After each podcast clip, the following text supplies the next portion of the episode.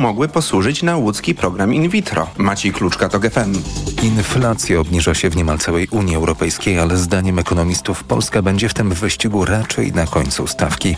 Widać to w ostatnich danych Eurostatu, gdzie nasz kraj zanotował drugą najwyższą inflację we wspólnocie. Tomasz Setta. W zeszłym miesiącu w całej Unii Europejskiej tylko na Węgrzech ceny rosły szybciej niż w Polsce. W tym kontekście trudno się cieszyć ze spadającej inflacji, komentuje Piotr Bielski z Santander Bank Polska. Inflacja wszędzie się obniża, głównie dlatego, że wygasają szoki, które mocno popchnęły ceny energii i żywności w zeszłym roku w górę. Polska jest w tym trendzie obniżania inflacji, ale raczej jest i będzie w ogonie tego procesu, a nie w czołówce. Dla porównania, według Eurostatu w maju inflacja w Polsce wyniosła 12,5%, w strefie euro nieco ponad 6%, mówi ekonomistka dr Anna Czarczyńska. I praktycznie prawie wszystkie kraje, które są poza strefą euro i które mają własne waluty, mają wyższą inflację. W strefie euro najniższą inflację ma dzisiaj Luksemburg, to równo 2%. Tomasz Setta, TOK FM. Już sam fakt, że doszło do spotkania sekretarza stanu Stanów Zjednoczonych z przywódcą Chin można uznać za sukces, uważa Michał Bogusz z Ośrodka Studiów Wschodnich. Podczas trwającej pół godziny rozmowy z szefem amerykańskiej dyplomacji Antonym Blinkenem chiński przywódca Xi Jinping powiedział, że świat potrzebuje stabilnych relacji Chiny-USA. To okrągłe słowa typowe w dyplomacji przy trudnych relacjach, przyznał ekspert Ośrodka Studiów Wschodnich. Myślę, że to jest niezbędne minimum i należy się cieszyć, że zostało osiągnięte, bo na więcej naprawdę nie ma co liczyć. Zwłaszcza, że sytuacja się będzie tylko komplikowała, bo kalendarz polityczny nie sprzyja poprawie czy przełomowi w relacjach, bo zaraz będą wybory w styczniu prezydenckie i parlamentarne na Tajwanie, a Pekin tradycyjnie będzie próbował na nie wpływać. Z kolei Tajwan to dla Stanów Zjednoczonych państwo strategiczne dla utrzymania pokoju w tym regionie. Tajwan to terytorium uważane przez Chińską Republikę Ludową za swoją autonomiczną prowincję.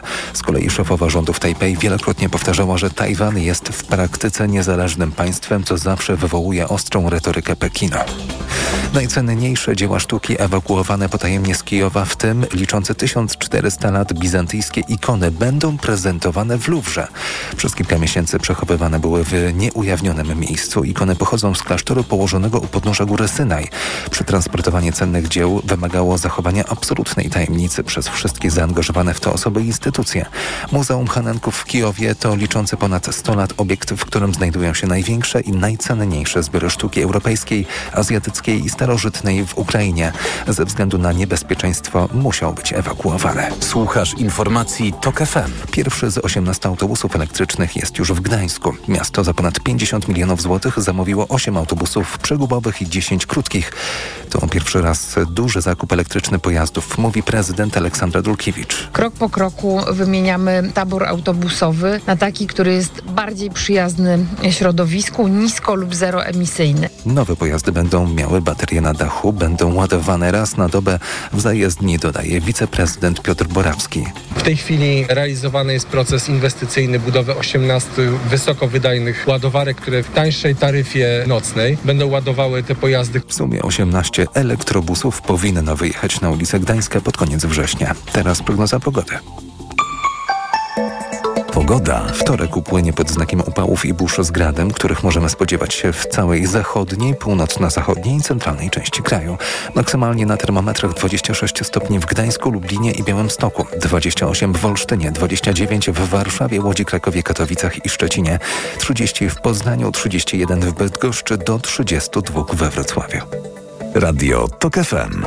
Pierwsze radio informacyjne. Mikrofon, Tok FM. Tok FM. Wypadek samochodowy, w którym giną ludzie, to tragedia ofiar, ich bliskich, a także osoby winnej wypadku. Dlaczego? Mimo to wiele osób w Polsce wciąż jeździ bardzo ryzykownie. To nasze dzisiejsze pytanie do Państwa. Trwa mikrofon Radio Tok FM, to jego druga część. Nasz numer to 22 44 044 i pod ten numer zadzwonił Pan Adam z Łodzi. Dobry wieczór. Dobry wieczór, kłaniam się pięknie. I na początek chciałem potwierdzić tutaj opinie, które się pojawiały, że niestety u nas kursanci są uczeni podejścia do egzaminu. Zresztą tak samo jak dzieci w szkole. Więc w związku z czym nie przykłada się absolutnie wagi ani na teorii do tego, żeby uczulać na to, że samochód jest, tak jak tutaj pan przed y, wiadomościami powiedział, no jak rakieta. Z czym się bardzo zgadzam. Ja chciałem powiedzieć nie to, żeby tutaj się jakoś gloryfikować, ale e, od 94 roku mam uprawnienia. Ale to jeszcze tylko zapytam pana, czyli Tak? to pana zdaniem y, jak gdyby przekłada się na to, że ktoś, kto potem siada za kółko, to nie ma wiedzy na temat tego, jak jeździć, czy nie ma wyobraźni i nie... Znaczy, ludzie są uczeni zdania egzaminu na placu i potem y, y, y, często tak się zdarza, że wiadomo po jakich trasach egzaminatorzy jeżdżą, więc uczą się na pamięć tej jazdy po tak, żeby zaliczyć no ale to też nie jest egzamin. tak przecież, że jak ktoś potem y, doprowadza do wypadku, to są to, nie wiem, ci, którzy y, robili prawo jazdy y, miesiąc czy kilka miesięcy temu, tylko... Nie, oczywiście, że nie. Oczywiście, że nie. Natomiast y, nie ma y, na kursach kompletnie mowy o tym, y, jak przewidywać sytuację, czego się kierowca powinien spodziewać i jak w związku z czym dostosować swoje zachowanie do pozostałych użytkowników, ale również też do otoczenia, które wokół niego na tej drodze się znajduje. Ja mówię o zmiennych warunkach atmosferycznych, bo zwróćmy uwagę na to, co się dzieje, kiedy nagle pojawią się silne deszcze, kiedy nagle się pojawią przymrozki, nagle się okazuje, że pojawia, zwiększa się liczba wypadków, bo ludzie są jak gdyby nieprzygotowani do Tylko, że największym zagrożeniem, jeżeli chodzi o ryzyko wypadku, jest nadmierna prędkość. Ale oczywiście, ponieważ ona jest tych zmiennych sytuacjach y, wa- warunków drogowych niedostosowywana przez kierowców i, i, i potem są te zaskoczenia. Poza tym ludzie się przyzwyczaili do tego, że auta są wyposażone we wszelakie systemy, które wydaje się, że powinny za nich wiele rzeczy zrobić. Czyli No pan tak tutaj się nie zgodzi z da. naszym poprzednim słuchaczem, który mówił, że im y, lepsze, droższe i bardziej nowoczesne auto, tym bezpieczniej? Nie, nie, proszę pani, nie, nie, nie, nie, bo to jest właśnie ta ułuda, która mówi o tym, że auto za nas zrobi, że ono nas wyprowadzi, że systemy wszystkie, prawda, by, by, by trakcyjne, nietrakcyjne, ABS-y i tak dalej, że one nas uchronią od y, zdarzeń drogowych. Absolutnie nie, ale ja chcę powiedzieć jedną rzecz. Ja y, od 94 roku jeżdżę samochodem. Jeździłem przez wiele, wiele lat służbowo, zrobiłem naprawdę setki tysięcy kilometrów. Jeden jedyny mandat, który dostałem w 2003 roku, dwa punkty karne, przekroczyłem prędkość o 12 kilometrów. W pasłęku będę to pamiętał do końca życia. To była dla mnie też jakaś tam nauczka. Od tej pory rysy żadnej, jeżdżę sporo, naprawdę, natomiast przewiduję to, co mogą zrobić też inni kierowcy. I na autostradzie ja nie muszę jechać 140 km na godzinę, bo tak mi na, pozwala prawo o ruchu drogowym. E, Nie muszę tego robić. Jadę na tak, taki, z taką prędkością, z jaką dane warunki drogowe, natężenie ruchu mi pozwala, żebym mógł bezpiecznie wyhamować auto. Obserwuję wszystkie lusterka, które mam w samochodzie. Wsteczne, boczne i obserwuję to, co robią kierowcy, którzy się poruszają w moim kierunku jazdy, ale również z przeciwnego, jeżeli nie jadę po autostradzie. I również jestem bardzo wyczulony na to, jeżeli jadę drogami gminnymi, powiatowymi, przez lasy, przez tereny zabudowane, czy wyskoczy dziecko na ulicę, bo wybiegnie z, z ogrodzenia, czy wyskoczy pies, czy wyskoczy mi z lasu zwierzyna. Biorę to pod uwagę z wyprzedzeniem. Tego nauczyło mnie już moje doświadczenie, ale to mnie nie nauczyli, tego nie, nie nauczyli na kursie. No właśnie miałam zapytać, Nikt skąd taka mówi. pana uważność i czy miał pan jakieś doświadczenia, które sprawiły, że, że zaczął pan po prostu też jakoś może inaczej Znaczy, jeździć? Moim, moim zdaniem przede wszystkim y, y, to, że y, ja powiem tak, jak zrobiłem prawo jazdy i jeździłem służbowo, potrafiłem z Gdańska do Łodzi przejechać w 4 godziny 20 minut. To było szaleństwo. Ja to wiem dzisiaj po prostu, że to było po prostu szaleństwo i szczęście moje, że nic się nie stało. E, kiedy miał się urodzić mój pierwszy syn i się o tym dowiedziałem, Natychmiastowo, po prostu w jednej chwili moja noga stała się lekka, a wyobraźnia zaczęła pracować po prostu o 180 stopni mi się wszystko odwróciło. I doświadczyłem na własnym przykładzie, kiedy ze znajomymi jeździliśmy gdzieś tam na przykład z Łodzi nad morze, że to, że oni jechali powiedzmy o 20-30 kilometrów szybciej od nas, nie powodowało tego, że zajeżdż- zajeżdżali może 15-20 minut wcześniej na miejsce. Natomiast my jechaliśmy z komfortem psychicznym takim, że wiedzieliśmy, że dojedziemy tam bezpiecznie, przynajmniej z naszej strony. I to, to doświadczenie spowodowało, że do dnia dzisiejszego, jeżeli mam gdziekolwiek wyjechać, robię sobie zapas czasu, bo nie wiem, co się stanie na drodze, więc nie wyjeżdżam na ostatnią chwilę, nie muszę gnać w związku z tym, jadę sobie spokojnie, relaksuję się też, bo bardzo lubię prowadzić samochód i uwielbiam jeździć trasy. Nie cierpię jeździć po mieście. Uwielbiam jeździć trasy i jadę sobie po to i to mnie też relaksuje. Mimo, że to jest napięcie nerwowe, bo muszę obserwować wszystko dookoła, ale mimo to, mimo tego ja właśnie, ponieważ już jestem w stanie przewidywać, co się może stać, jak widzę większe skupisko samochodów. Nie wiem, strzeli opona w ciężarówce czy w samochodzie osobowym. No są różne zdarzenia, tak? Więc ja już o tym sobie myślę, co mnie nie denerwuje, w związku z czym jadę spokojnie, jadę tak, żeby bezpiecznie dojechać tam, gdzie chcę i nie muszę być pół godziny wcześniej, mogę być godzinę później. Po prostu. Po prostu to jest, to jest też metoda na to, żebyśmy spokojnie i bezpiecznie docierali tam, gdzie sobie zaplanujemy. A niestety dzisiaj niestety właśnie obserwuję ludzi, którzy wszędzie pędzą, nawet jadąc na urlop, pędzą. I ja się zastanawiam po co. Przecież jeżeli zajedzie ktoś pół godziny czy godzinę później do, na wypoczynek, ale dojedzie tam szczęśliwie i w całości, no to zajeżdża, wypakowuje się i zaczyna się relaksować. Po prostu. No.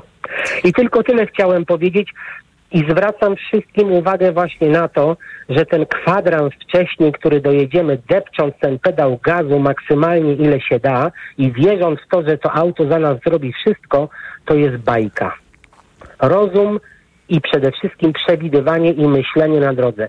Prowadzenie auta to nie jest tylko naciskanie pedałów i kręcenie kierownicy. Panie Adamie, bardzo dziękujemy. E, dajmy jeszcze szansę innym słuchaczom, ale dziękujemy, że pan do nas zadzwonił. Był z nami pan Adam z Łodzi, a pod numer 22 44 044 zadzwonił pan e, Przemysław z Wrocławia. Dobry wieczór. Dobry wieczór. E, napisałem tego posta, którego pani zacytowała. Ja, ja skróciłam, w sensie ja tylko dałam wyimek i e, zakładam, że pewnie e, został też w związku z tym zinterpretowany nie tak, jak pan miał tutaj no, na myśli. Osoby, które czytały to na, na tym, w tym wątku, myślę, że również nie zrozumiały istoty, dlatego że po prostu w istocie, jakaś istota tego postu, istota tego, tego, wypowiedzi jest taka, że to potwierdzają wszystkie osoby, które dzwoniły. My wszyscy myślimy, że to my jesteśmy lepsi, że to nie my stawiamy to wszystko, ale to wszystko oni, to inni, którzy, no ta pierwsza pani wręcz była ikoniczna, która stwierdziła wręcz, e, sklasyfikowała jako, e, się jako kobieta, w związku z tym wszyscy mężczyźni powodują wypadki. To mężczyźni są. Generalnie chodzi o podział. Tak? Ale to proszę to wytłumaczyć w takim razie, co pan na, miał na myśli, mówiąc o tym, że infrastruktura też wpływa na to, jak my jeździmy. To nie jest droga. W kwestii e, infrastruktura to jest to, istota infrastruktury jest to nie, co, nie sama droga, tylko co przy drodze jest i gdzie ta droga prowadzi. E, no bo sama droga nie ma żadnego sensu, tak? E, to nie jest tak, że trzypasmowa, myślą ludzie, że o tak, pewnie chcesz trzypasmowych dróg i jeszcze nie wiadomo czego i e, rozjazdów. To nie o to chodzi. Istotą, jest, istotą infrastruktury jest to, gdzie ta infrastruktura prowadzi i po co. My prowadzimy, my mamy oczywiście rozbudowane autostrady, ale drogi, drogi lokalne i miasteczka są leżące przy tych drogach lokalnych, niestety są, no, bądź co bądź, no, mają kiepską infrastrukturę. I to nie chodzi o infrastrukturę drogową w tym momencie, tylko infrastrukturę kulturalną, e, zawodową, e, e, edukacyjną. Do tych wszystkich miejsc musimy dojechać do tych wszystkich miejsc musimy po prostu w jakiś sposób dotrzeć. Ale czy panu chodzi o to, bo e, to ja się może tutaj powołam na dane i z nich e, e, wynika, że na przykład na tych drogach, które są szerokie mhm. i w związku z tym my czujemy się bezpieczniej i szybciej jedziemy, częściej dojdzie do wypadku niż na tych, które są wąskimi uliczkami w centrum miasta, albo że Mhm. Oczywiście, oczywiście, to to jest zrozumiałe, tylko że ja mieszkam w stolicy Dolnego Śląska, e, czy też w ogóle w Dolnym Śląsku, można powiedzieć ogólnie, e, przy autostradzie 4, której nie ma dnia, żeby nie było kolizji. E, tylko, że to nie wynika z tego, że ta droga, ta droga po prostu jest zła z założenia. Ona prowadzi, ma bardzo dużo zjazdów, prowadzi do miejscowości, które są uzależnione od Wrocławia, po prostu wprost uzależnione, aż do Legnicy są uzależnione e, od Wrocławia. E, osoby muszą podróżować, żeby zdobyć pracę, edukację, em, em, em, kulturalnie się rozwijać, jak bądź rozumiemy kulturę. Muszą po prostu ruszać tą dziwną drogą, tak? Ale E, dziwną to e, znaczy co, gdyby nie wjeżdżali na daną drogę, to by nie dochodziło wtedy do tylu wypadków? O to panu Nie. chodzi, czy co pan ma na myśli? Generalnie wpadają na, na, na jedyną drogę, która doprowadza ich do tego, co w ich poczuciu jest e, po, poczuciu statusu i chcą to udowodnić, że są sprytniejsi. Generalnie wtedy jeszcze dodatkowo jeszcze wrasta e, w osobie poczucie tego, że no teraz to ja mogę pokazać, kto tu jest silniejszy, tak? Kto tu ma większą pozycję, kto tu jest wa- ważniejszy, tak? To takie zwyczajne ludzka zachowanie, tak? Po prostu wchodzimy, jeżeli możemy to pokazać, to pokazujemy to. I ta autostrada to pokazuje, tak? No, oczywiście trzymamy się w miarę możliwości na drogach dojazdowych, ale wchodzimy na drogę, która daje nam złudzenie, złudzenie, kompletne złudzenie e, bezpieczeństwa, No i w ogóle jakby chcemy udowodnić sobie i innym, że jesteśmy od, od nich wszystkich sprytniejsi, tak? No to, to, to, to, jest jakby... mm, Stolica Dolnego Śląska jest ikoną jakby braku infrastruktury, znaczy może że błędnie rozumianej infrastruktury y, y, w Polsce, gdzie po prostu takie miasta jak Legnica, oddalone o 100 parę kilometrów od Wrocławia, są całkowicie uzależnione od stolicy Dolnego Śląska. Po prostu de facto nie ma możliwości, jakby Legnica nic nie oferuje. W sensie samy, sam, samy sobie. E, I to tak samo wygląda. Ludzie po prostu uważają, że muszą pokonać cały kraj, e, na przykład e, swoim samochodem po, na drugi koniec, gdzie to w ogóle jest zbędne de facto, bardzo często. Wyjeżdżając do miast, wybieramy osiedla, w których chcemy mieszkać, albo musimy mieszkać, ale... e, chodzimy Panie Przemysławie, nie, jakoś nie, nie wiem, czy jestem przekonana, że tutaj akurat to e, jak gdyby jest tym czynnikiem, który Ja wpływa na to, czy jeździmy bezpiecznie, czy nie. Ja, bym- jedną rzecz po- pod uwagę, pod rozwagę e, e, e, e, jakby e, z, To już tak kończąc, gdyby pan E, mógł. Mhm. Kończąc, pod rozwagę. Jeżeli chodzi o skali mikro, tak, bo mówimy o skali makro, czyli o drogach, autostradach i drogach, jakby, w których jest większa prędkość niż 50 na godzinę. Weźmy z miasta. Warszawa jest troszeczkę oczywiście lepsza strukturalnie w tej chwili, dlatego że dużo pieniędzy zostało włożonych w Warszawy i korki Warszawy są teraz niebotycznie mniejsze niż na przykład 30 lat temu, jak pamiętam jeszcze. E, a jestem e, na tyle pamiętam. Panie Przemysławie, ale miało być już krótko. Krótko jedno zdanie. E, takie miasta jak Wrocław. Te miasta Wrocław są paraliżowane przez liczbę samochodów, lu, i ludzi w tych samochodach, którzy są wręcz po prostu sfrustrowani, zdenerwowani, że muszą tkwić w korku, bo muszą przejechać z jednego końca do drugiego końca, żeby zrealizować I rozumiem, że jak potem się już ten korek trochę poluzuje, to przyspieszają, bo chcą zdążyć i to pan może miał też również na myśli. Nie, korku również. Korku również dziwne zachowania e, e, ryzykowne, tak? E, Wyprzedzają, wjeżdżają na światła. Po prostu to nie jest kwestia taka, po prostu jest taka Nerwowość na pewno nie sprzyja temu, żeby prowadzić. Panie Przemysławie, bardzo panu dziękujemy. Jeżeli chodzi o te kwestie infrastrukturalne, to właśnie tutaj powołując się na fragment z książki Bartosza Józefia- Józefiaka, która będzie miała premierę pod koniec czerwca, a nosi tytuł Wszyscy tak jeżdżą, no to właśnie, e, jeżeli e, mamy niezwężone drogi, to wtedy e, nasze zachowania są prawdopodobnie częściej ryzykowne, to znaczy y, mamy poczucie, że możemy się rozpędzić, jeżeli droga jest węższa, to y, zwalniamy, to. Jeżeli chodzi o takie automatyczne y, zachowania, no i też jeszcze mm, Bartosz Józefiak wspomina o fotoradarach jako takiej możliwości ograniczenia zapędów, co po niektórych kierowców, że tutaj w Polsce, jeżeli chodzi o ich liczbę, to nadal nie jest zadowalająca.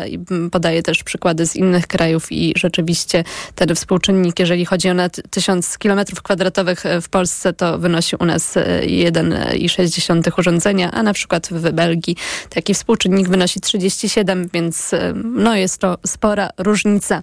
E, Zadzwonił teraz do nas pan Rafał z Białego Stoku. Dobry wieczór. Dobry wieczór. Panie Rafale, my dzisiaj pytamy o te ryzykowne zachowania na drogach, z czego one wynikają, skoro konsekwencje takich zachowań mogą być e, traumatyczne. E, Przede wszystkim braku zdrowego rozsądku i przede wszystkim y, też myślenia o swoim bezpieczeństwie. Tutaj większość przedmówców, a raczej prawie wszyscy, rozwodzili się nad kulturą i filozofią jazdy samochodem. Natomiast ja uważam, że na przykład te przepisy, które zostały ponad czy rok, czy ponad rok temu wprowadzone odnośnie e, pieszych i rowerzystów, którzy to mają pierwszeństwa na e, przejściach, to największe dziadostwo, jakie mogło powstać. A Dlaczego? dlaczego tak pan uważa? Dlatego, że to, co się dzieje w tej chwili yy, na tych przejściach i, i przejazdach rowerowych, to woła o pomstę z nieba. Dzisiaj miałem właśnie ten przypadek dzisiejszy mnie sprowokował do zadzwonienia do państwa. To co się panu przytrafiło? Zaparkowała mi dziewczyna rowerem na przejściu pieszych, nie przejeździe rowerowym czy też ścieżce rowerowej. Na przejściu pieszych zaparkowała mi rowerem w bok samochodu. W ogóle jeszcze To znaczy, że chodzi panu o to, że wjechała panu w bok samochodu, tak, rowerem? jadąc równolegle ze mną, bezpośrednio wjechała sobie przez przejście pieszych w bok mojego samochodu. W ostatnim momencie odbiłem trochę w lewo, no także to nie skończyło się żadnymi konsekwencjami. Także Czyli jeżeli dobrze rozumiem, jechała razem tak jak pan ulicą, a potem postanowiła przejechać przez przejście? dokładnie tak. No to raczej chyba na to przepisy te nowe również nie pozwalają. Takie zachowania, ale takie zachowania są na porządku dziennym, szczególnie też w, wśród pieszych, którzy wchodzą po prostu bez jakiejkolwiek refleksji. Tylko Ja chyba bym nie, nie winiła o jakieś czyjeś nierozsądne i niezgodne z przepisami zachowanie e, przepisów, które jednak sprawiły, że e, mniej jest wypadków na drogach. Dokładnie, może i mniej wypadków na drogach, tylko proszę spojrzeć na e, takie, taką rzecz, jak ja to powtarzam swoje dzieciom cały czas, nawet jak jesteś na przejściu pieszych, nie masz pierwszeństwa, musisz zawsze, jak ja już mam trochę lat, uczyłem mnie w szkole, spojrzyj w lewo, spojrzyj w prawo, spojrzyj jeszcze raz w lewo i dopiero możesz przejść, upewniając się, że nic nie nadjeżdża i że masz wolną drogę. W tej chwili to się zmieniło i to jest moim zdaniem największa głupota, ponieważ piesi i rowerzyści w ogóle beznamiętnie wchodzą, wjeżdżają na te e, właśnie przejazdy i przejścia i jak ja to powtarzam, cmentarze są pełne właśnie tych, którzy mieli pierwszeństwo. Pojazd to jest pojazd i zawsze rowerzysta czy pieszy nie ma szans z pojazdem, który waży dwie tony i po prostu Ale to wie pan, to, to, to rozpędzony. jeżeli w taki sposób dyskutujemy, to można winić ofiary, e, nie wiem, gwałtów o to, że doszło do gwałtów. No to nie wiem chyba, czy tędy, tędy Nie, droga. nie, nie, nie, nie, nie, galopujmy tak dalej. Nie, nie, o- nie o to chodzi. Chodzi mi o to, że e, ludzie, którzy poruszają się w przestrzeni publicznej, nie pod, koniecznie po drogach, w ogóle w przestrzeni publicznej, muszą cały czas zachowywać tą ostrożność i No to na pewno jest skazane. bezpieczeństwo. I teraz tak, jeżeli mamy e, drogę ruchliwą, którą użytkuje bardzo dużo pojazdów, to zadbajmy o swoje bezpieczeństwo. Nie wchodźmy na to przejście pieszych bezpośrednio idąc równolegle, bo ten kierowca też nie zawsze zareaguje. Proszę zdać sobie sprawę, że niestety kierowca musi zwracać na tyle już w tej chwili elementów uwagę, że ci piesi są skazani na porażkę z pojazdem. I teraz nie pamiętam, w którym kraju to było, ale wydaje się, że chyba Czechy jako ostatni wprowadziły y, przepis, y, jeżeli chodzi o pierwszeństwo na pieszych i mieli najmniej śmiertelnych wypadków, jeżeli chodzi o pieszych. To jest ciekawostka. Czyli pieszy nie miał pierwszeństwa i najmniej pieszych ginęło na drogach. Więc coś się chyba za tym kryje, bo pieszy musiał zwrócić uwagę na pojazdy i tak przejść przez jezdnię, żeby zachować bezpieczeństwo i dbać o własne bezpieczeństwo. No, u nas było z kolei tak, że wcześniej piesi nie mieli pierwszeństwa, a teraz skali i jakość tych wypadków jest trochę mniej, więc nie wiem, czy to jest akurat rzeczywiście odpowiedź Ale na to zagadnienie. żebym w wypadku nie czytał o wypadku śmiertelnym, że kogoś za przeproszeniem No niestety i stąd, stąd też nasz dzisiejszy temat, jeżeli chodzi właśnie o jazdę kierowców. Panie Rafale, bardzo dziękujemy, że pan do nas zadzwonił i czas na ostatni telefon w naszym dzisiejszym mikrofonie Radio Tok FM. Jest z nami pan Filip z Krakowa. Dobry wieczór. Witam serdecznie. E, Tutaj odnośnie pieszych. E, Dlaczego zawsze są kierowcy kierowcy? Ale weźmy pod uwagę a propos właśnie dostosowywania warunków, znaczy prędkości do warunków na, na jezdni, ale dlaczego na przykład piesi nie dostosowują swojego ubioru do panujących warunków, czyli półmrok, wieś, nie zawsze są chodniki, e, idą niczym zmory e, na czarno ubrani, z żadnych odblaskowych elementów. E, I tak jak wspomniał, słuchać mnie, bo, bo, bo, bo przepraszam, bo była taka cisza. Halo? Tak, tak, tak. Słuchamy Okej. pana. Em, I a propos właśnie drogi. E, Kierowca ma tyle bodźców, na które musi zwracać uwagę. Musi przede wszystkim, e, jakby pani e, przeczytała badania, to oko ludzkie niestety ma dość kiepski kąt widzenia mimo wszystko. E, I e, nie wiem, czy pani ma prawo jazdy, czy nie. W każdym razie, mm, jadąc, musimy skupiać się na wielu elementach. I to jest tak, jakby pani e, była jednostką odpowiedzialną za cztery inne jednostki, a one nie byłyby samodzielne. Czyli jakby pani dość, że musi sama funkcjonować, to jeszcze sterować czterema osobnikami powiedzmy w domu. To taki Panie przykład. Filipie, to jako osoba, Mhm. która prowadzi auto od 18 roku życia, Tak. jednak pozwolę sobie wrócić do naszego pytania, czyli pytamy jednak o to, dlaczego część kierowców ryzykownie jeździ i przekracza prędkość, to co jest tą znaczy, główną przyczyną e, wypadków. E, Pytanie, czy prędkość jest główną przyczyną wypadków? E, Czy zawsze możemy powiedzieć, że to prędkość zabija, bo prawa fizyki są nieubłagalne? E, I tutaj akurat co do tych pieszych. Niedostosowanie poprzednim- prędkości do warunków na drodze. No tak, ale jeżeli na przykład e, są piesi, którzy dostają, mm, powiedzmy, są uderzeni z prędkością 10-15 km na godzinę, bo ktoś skręca w prawo na strzałce.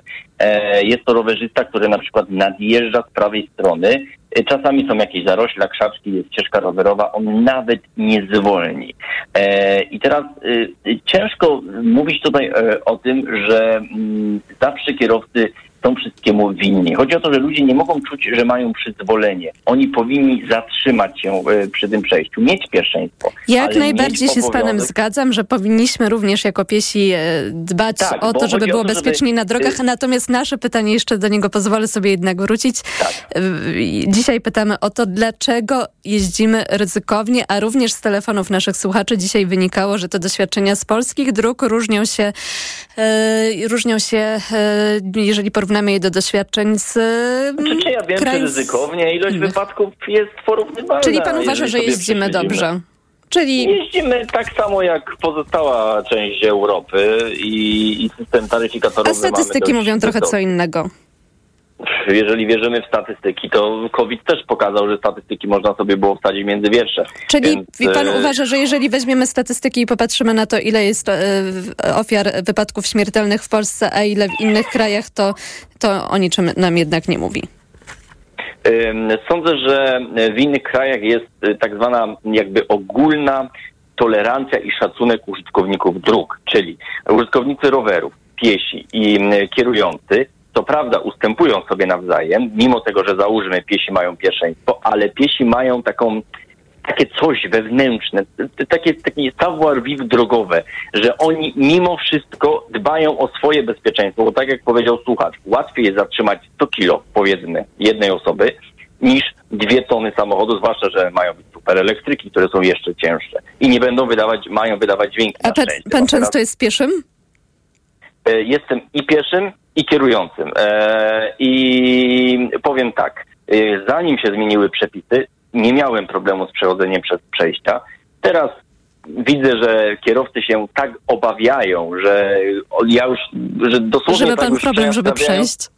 Że nie, że i oni, oni już mnie wypatrują prawie jak wychodzę z klatki. Śmieję się oczywiście, ale do tego te, przepisy doprowadziły, e, że po prostu kierowca e, ma oczy dookoła głowy i czasami nie skupia się na tym, na czym powinien, czyli na głównej drodze, bo nie może liczyć na odpowiedzialność pieszych. I co, czy to w takim razie w pana przypadku doprowadziło do jakiejś niebezpiecznej sytuacji, że ma pan oczy dookoła głowy i nie może skupić się na tym, żeby jechać przed siebie? Tak, nadjeżdżają To proszę opowiedzieć. notorycznie e, rowerzyści. E, Piesi to jeszcze pół biedy, bo oni mają dość wolną prędkość i ich powiedzmy widać w dzień, ale jeżeli chodzi o rowerzystów, to są e, osoby, które nadjeżdżają z prędkością 20-30 ki- km na godzinę z prawej bądź no, generalnie zazwyczaj z prawej strony, jak się skręca na przykład w prawo, ale nie tylko. E, I nawet jeżeli są przejścia dla pieszych, e, które nie mają wyznaczonej ścieżki rowerowej, to oni mają obowiązek zejść z roweru i przeprowadzić. Tego też nie robią. To jest dla mnie bez różnicy, czy jest ścieżka, czy nie jest, czy nie ma ścieżki, bo i tak przejeżdżają e, i, i człowiek jakby jakby na to nie patrzy, nie może płynnie skręcić w prawo, bo musi wypatrywać, a niekiedy naprawdę są zarośnięte te ścieżki. Nie widać tego, zwłaszcza, że teraz jest mania robienia tak zwanych łąk dla żuczków, robaczków i tak dalej, więc bardzo często te trawy są wysokie, prawda? E, I może być taka sytuacja, że jeżeli ktoś ma samochód zwykły osobowy, a nie jakiś dostawczy, to właściwie pół roweru chowa się w tych trawach. Ja nie przesadzam, tak bardzo często jest na skrzyżowaniach różnego rodzaju, że nie widać po prostu nadjeżdżających, wy, wychylających się samochodów. E, a Panie Filipie, a czy mimo to udało się panu jednak uniknąć e, wypadku, czy miał pan jakiś w swoim doświadczeniu? Tak, ale, e, ale tak udało się tak, panu? Tylko, tylko y, udało mi się uniknąć wypadku jako powiedzmy kierujący, a nie jako e, uczestnik e, ruchu drogowego, bo ak- e, jako pieszy. Dlatego, A to znaczy miał pieszy pan wypadek jako pieszy? Mm, nie z jednej prostej przyczyny. A. Zawsze mam zasadę zatrzymać się, popatrzeć w lewo, Czyli w prawo, jednak uniknął pan wypadku zarówno jako kierowca, jako i pieszy. Znaczy, jako pierwszy powiem szczerze, nie miałem sytuacji, gdzie doszłoby nawet do ostrego hamowania kierowcy y, z piskiem opon, y, że musiałby mi nagle wymusić pierwszeństwo. Panie Filipie, to Nawet myślę, mam- że jednak to całkiem dobrze, że nie było Znaczy, takiej dobrze, sytuacji. Ale bardzo często prowadząc e, pojazd miałem sytuację, że Musiał w pan ostatnim momencie udało mi się hamować. przyhamować i, i, i, i, i generalnie rowerzysta uważał, że to jest normalne, że on sobie może tak przejechać. e, Albo na przykład zajeżdżanie komuś drogi rowerem, e, czyli królowie szos. Nie wspomnę, ile jest potrąceń Czyli kultura jazdy i uczestnictwa w ruchu drogowym, to, to ma pan na myśli. Panie Filipie, Filipie, nasz czas już dobiega końca, więc bardzo dziękujemy, że pan do nas zadzwonił. To był mikrofon Radio Tok FM i to był ostatni e, głos e, na dzisiaj e, państwa, z państwa strony, naszych słuchaczy. Bardzo dziękujemy, że państwo do nas dzwonili i wzięli udział w tej dzisiejszej audycji, którą wydawała Karolina Kłaczyńska, a realizował Maciej Golczyński. O 22 informacje, po nich powrót do przeszłości Karoliny Lewickiej, a już za chwilę książka na głos, książkę Grażyny Plebanek Mademoiselka, czyta Anna Ryźlak. Ja się nazywam Małgorzata Wołczyńska i życzę Państwu udanego wieczoru. Mikrofon, Tok FM. Radio Tok FM. Pierwsze radio informacyjne.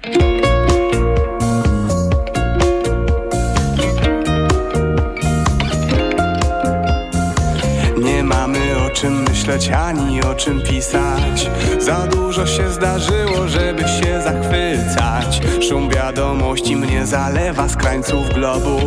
Milionów znaczeń magma wchodzi mi do domu. Małe wzruszenia, festiwale, piękne sprawy.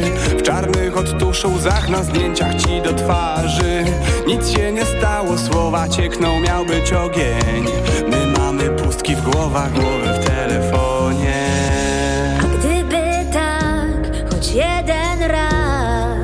nam się zatrzęsła ziemia, przerwała sen, oderwała nas od niechcenia. Nic nas nie ziębi ani nic nas nie parzy. Przezroczysty świat, przezroczysty świat.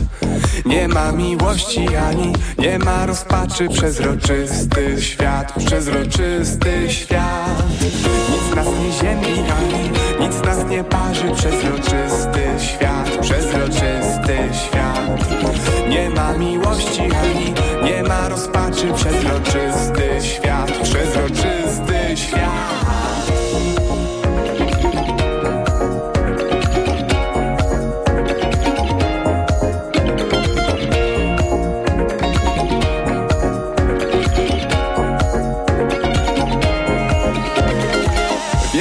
wszystko to, co ekran mi wyświetla Płynę spokojnie w mojej bańce bezpieczeństwa. Znów się żegnamy, będąc obok wirtualnie. Płaczemy, patrząc sobie w oczy na FaceTime. Kurtyna już zasłania to, co było wczoraj. Dzisiejsze zaraz zginie, po co się przejmować? Wielkie narracje, ideały porzucone. To nic nie znaczy, chodźmy wszyscy w inną stronę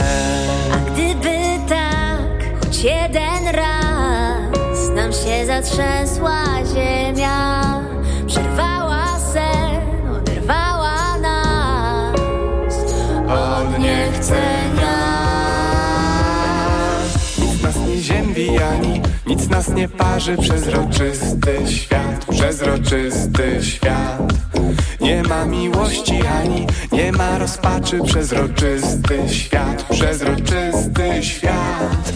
Nic nas nie ziębi ani nic nas nie parzy Przezroczysty świat, przezroczysty świat. Nie ma miłości ani nie ma rozpaczy Przezroczysty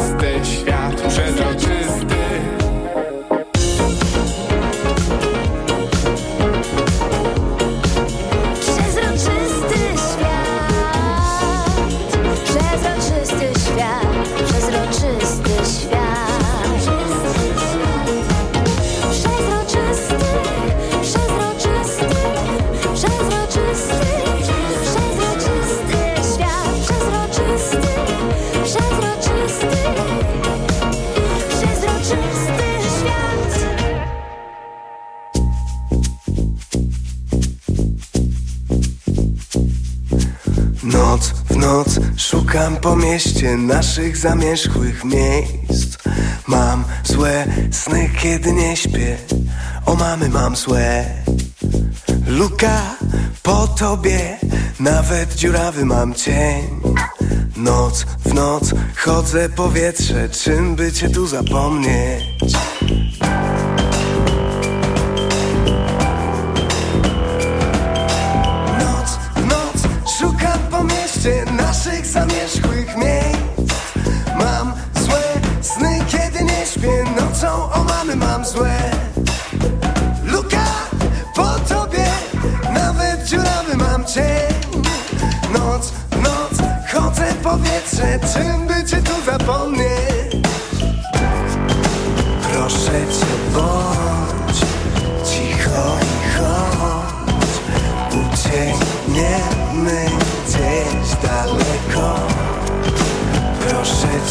Bądź cicho chodź. Nie pytaj po co ani dokąd. Proszę cię bądź cicho. Noc, noc szukam po mieście naszych zamierzchłych miejsc. Mam złe sny, kiedy nie śpię. O mamy mam złe. Luka po tobie Nawet dziurawy mam cień. Noc w noc chodzę powietrze Czym by cię tu zapomnieć? Proszę cię bądź cicho i chodź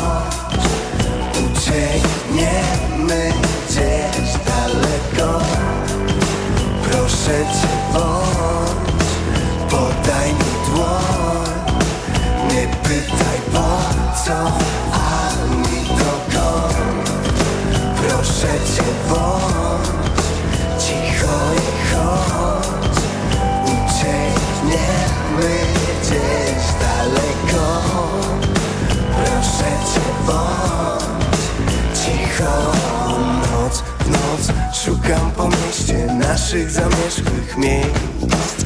Mam złe sny, kiedy nie śpię. Nocą o mamy mam złe.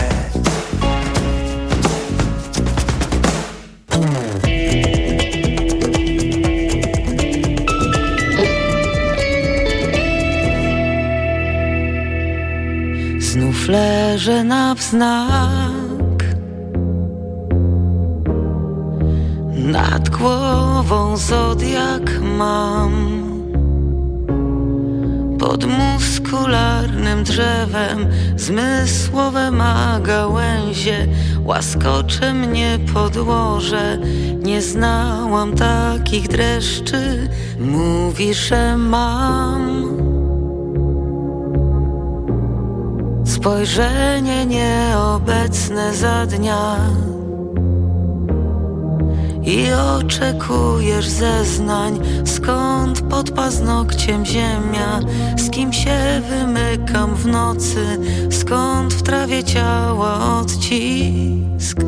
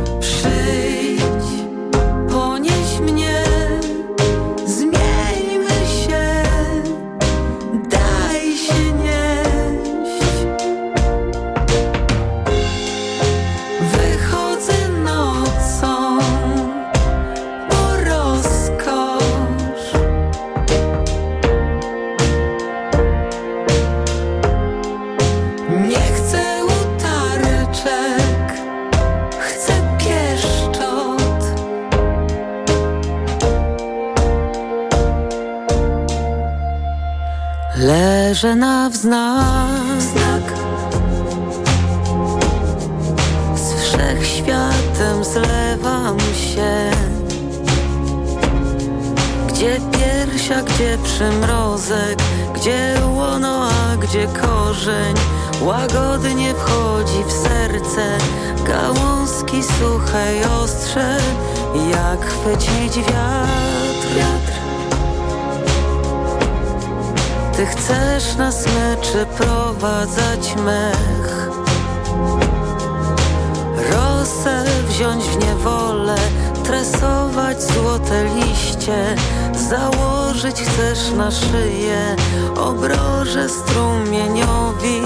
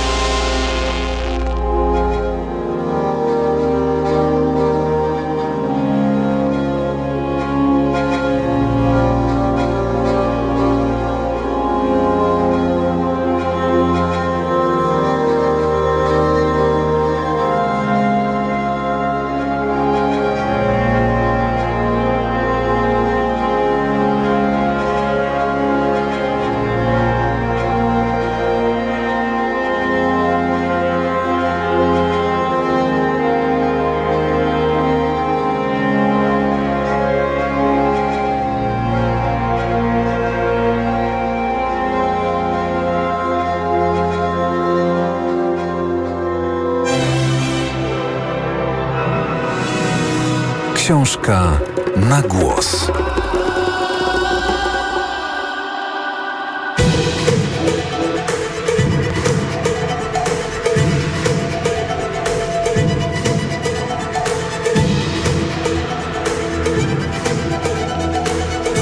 Grażyna Plebanek. Mademoiselka.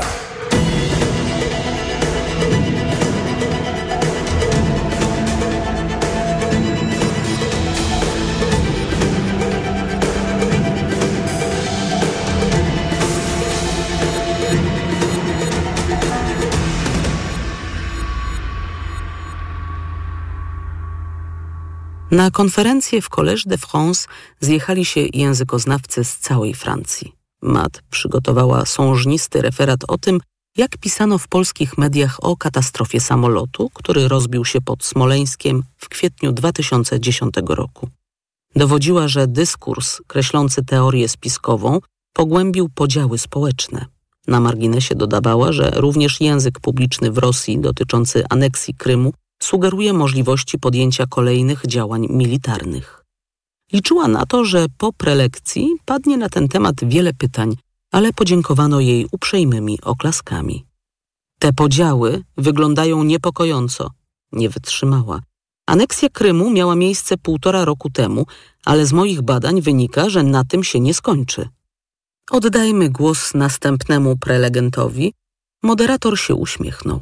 Przekazała mikrofon i wróciła na miejsce. Słuchała kolegów po fachu, a właściwie puszczała ich wywody mimo uszu, rozgoryczona, że nie biorą jej uwag na poważnie.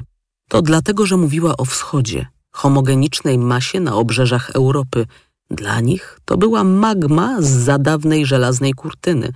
Niewiele o niej wiedzieli i pewnie nikomu ze zgromadzonych nie mieściło się w głowie, że rosyjski nie przyszedł jej, Polce, naturalnie. Uczyła się go od kilku lat, żeby poszerzyć obszar zawodowych badań. Bała się tego, co nabrzmiewa w środkowo-wschodniej Europie. Bała się, bo była Polką. Miała ochotę wstać i powiedzieć im, że pamięta stan wojenny, czołgi stojące na polsko-radzieckiej granicy, ale uznaliby, że jest histeryczką, a z histeryczkami się nie dyskutuje. Zerknęła na siedzącego obok młodego człowieka. Widocznie się nudził, bo co i róż zerkał ukradkiem na komórkę. Może z kimś flirtował albo łowił na Tinderze. Elizabeth próbowała namówić Matt, żeby założyła aplikację, ale milczące główki wydały jej się bezużyteczne. Co innego, gdyby się odezwały.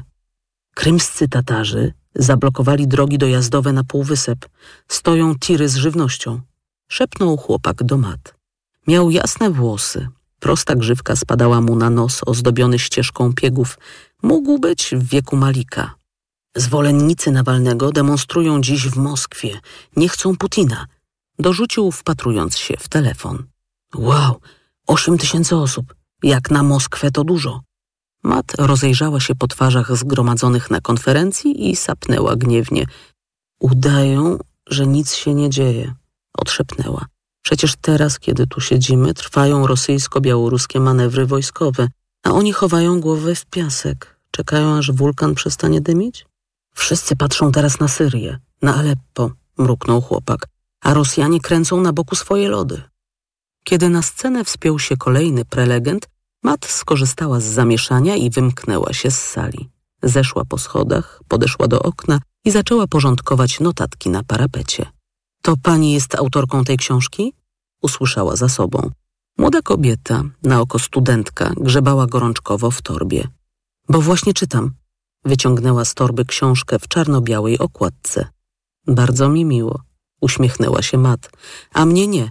Jak pani mogła napisać o nazistce, jakby nic złego nie zrobiła? Mat zesztywniała. Od czasu, gdy opublikowała książkę o Leni Riefenstahl, stykała się z różnymi reakcjami, ale nie przypuszczała, że tak często będzie słyszała krytykę. Nie napisałam, że nic złego nie zrobiła. Odruchowo przeszła do defensywy. Czyny mówią same za siebie, ale, ale pani jej nie potępiła. Mat patrzyła na dziewczynę, zbierając myśli. Była młoda, mówiła zapalczywie. Miałam napisać, że zło jest naganne i trzeba czynić dobro? Zakpiła Mat. To przecież oczywistość. Jasne, da się na tym zarobić, ale czy to da komuś do myślenia? Pani ją gloryfikuje. A skąd? Opisuje jej życie. Całe, a nie tylko wojenny kawałek. Widziała pani jej zdjęcia z Afryki? A jako staruszka nauczyła się nurkować. Dziewczyna patrzyła na nią z niedowierzaniem. I nie przeszkadza pani, że zabijała? Nie bezpośrednio, ale namawiając do zbrodni? Mat poczuła, że robi jej się gorąco. Chciałam pokazać złożoność wyborów, które prowadzą do zbrodniczych czynów. Złożoność? Riefenstahl była zbrodniarką, tak jak pozostali naziści. A jednak nie osądzono jej. Żyła dalej, skąd śmiała na to wszystko siłę, bo zło konserwuje. Kilka osób, które wyszło z sali, gdzie odbywała się konferencja, zerkało z ciekawością na dwie kobiety stojące przy oknie. Nie lubię tej książki. Odezwała się znów dziewczyna. Strasznie mnie denerwuje. Pani podejście do tematu jest... Po co pani ją właściwie napisała? Mat spojrzała na czarno-białą okładkę. Na to pytanie nie potrafiła odpowiedzieć. Napisała książkę o mistrzyni wyparcia i teraz ponosiła tego konsekwencje. Na spotkaniach autorskich zarzucano jej neutralność wobec zła. W recenzjach pisano, że nie rozlicza bohaterki z czynów, które ta popełniła. Na uczelni wytykano, że zajęła się nie swoją dziedziną. Językoznawczyni napisała o reżyserce filmów. Wyszła poza analizę języka i zajęła się narzędziami propagandy, od których byli już specjaliści. Jej książka wzbudzała kontrowersje, wywoływała dyskusje. Mat odetchnęła głęboko, tak jak przed skokiem do basenu. A wie pani, co mnie denerwuje? Cisza. Milczenie jest wylęgarnią zła, nie sądzi pani? Dziewczyna odłożyła książkę i odeszła bez słowa. Mat przyłożyła dłonie do zaczerwienionych policzków. Leni Riefenstahl budziła emocje, ale wciąż pozostawała czarno-biała, jak okładka książki z jej zdjęciem, którą czytelniczka zostawiła na parapecie.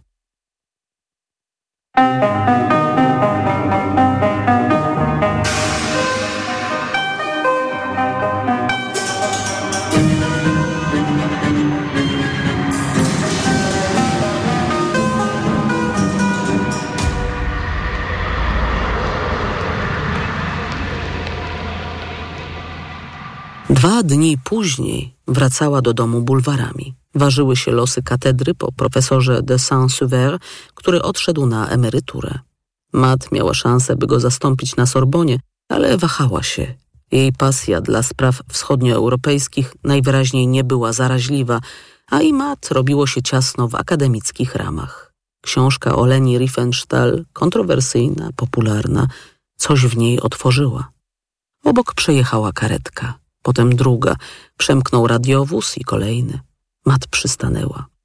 Za szybą mijanego bistro zobaczyła stężałe twarze ludzi wpatrujące się w wiszący pod sufitem telewizor. Na ekranie rozpoznała znajomą fasadę Bataclan. Nagle cała dzielnica się rozjęczała. Bulwarem gnały samochody na sygnale. Ludzie w kawiarni krzyczeli, niektórzy płakali. Mat wyszarpnęła z torby telefon i wcisnęła numer Leni. Brak odpowiedzi. Teraz numer Malika. Była strzelanina. Usłyszała jego zdyszany głos. Nie wiedziała, czy syreny, które słyszy, pochodzą z ulicy, czy również z jego telefonu. Biegnę do domu. Podobno nasza dzielnica jest zablokowana. Leni? Mat tylko to mogła wymówić. Nie odbiera. Ani ojciec. Miał dziś być w Bataclan. Mat zaczęła biec w kierunku domu. Bataclan znajdował się po drugiej stronie Placu Republiki.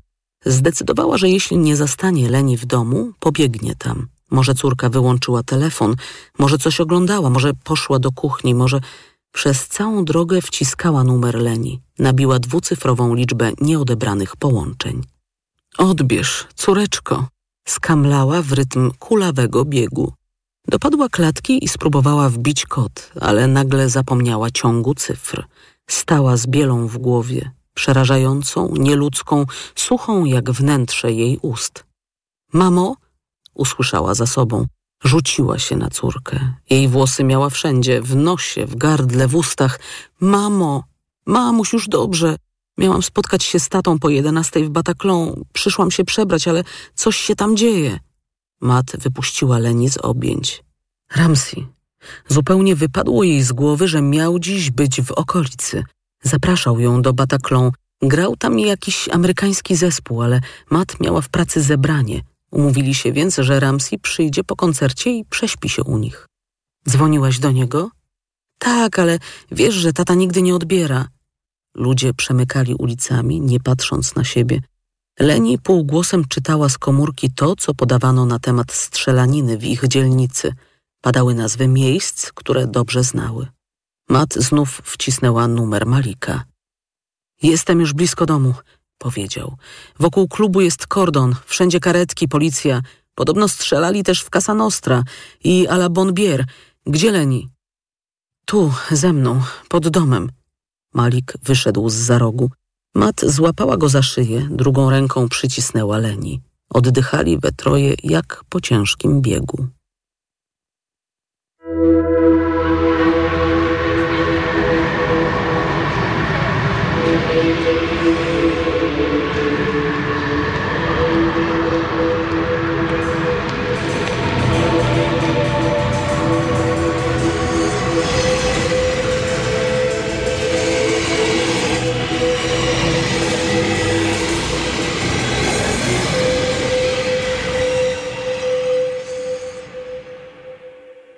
Ramsey wciąż nie odbierał. Matt obdzwoniła pobliskie szpitale, ale nikt nic nie wiedział. Rosły szacunki. Kilkadziesiąt osób zabitych, kilkaset rannych. Ramsey, proszę, szeptała zza zaciśniętych szczęk. Rozbolała ją głowa, ledwo skręcała szyją. Malik i Leni tkwili nieruchomo przed telewizorem, zmieniali kanały, ale na wszystkich było to samo. Zadzwonił telefon. Nie mogę namierzyć Wery. Usłyszała głos Elizabeth. Poszła na koncert. Przedtem mieli się spotkać z Ramsim. Telewizor wyrzucał wciąż te same słowa. Zamachy terrorystyczne. Odgrodzona dzielnica. Paryż. Trwała akcja. Telefon Leni zabrzęczał skoczną melodyjką. Kto to? Zerwała się Mat. Nieznany numer. Odszepnęła Leni, a po chwili krzyknęła Mamo, dzwoni tata. Świtało, a oni wciąż siedzieli razem w pokoju. Ramsey z Werą dotarli do domu po jedenastej wieczorem. Spotkali się w Bataclan przed dziewiątą, ale kłębił się taki tłum, że poszli gdzie indziej, żeby najpierw spokojnie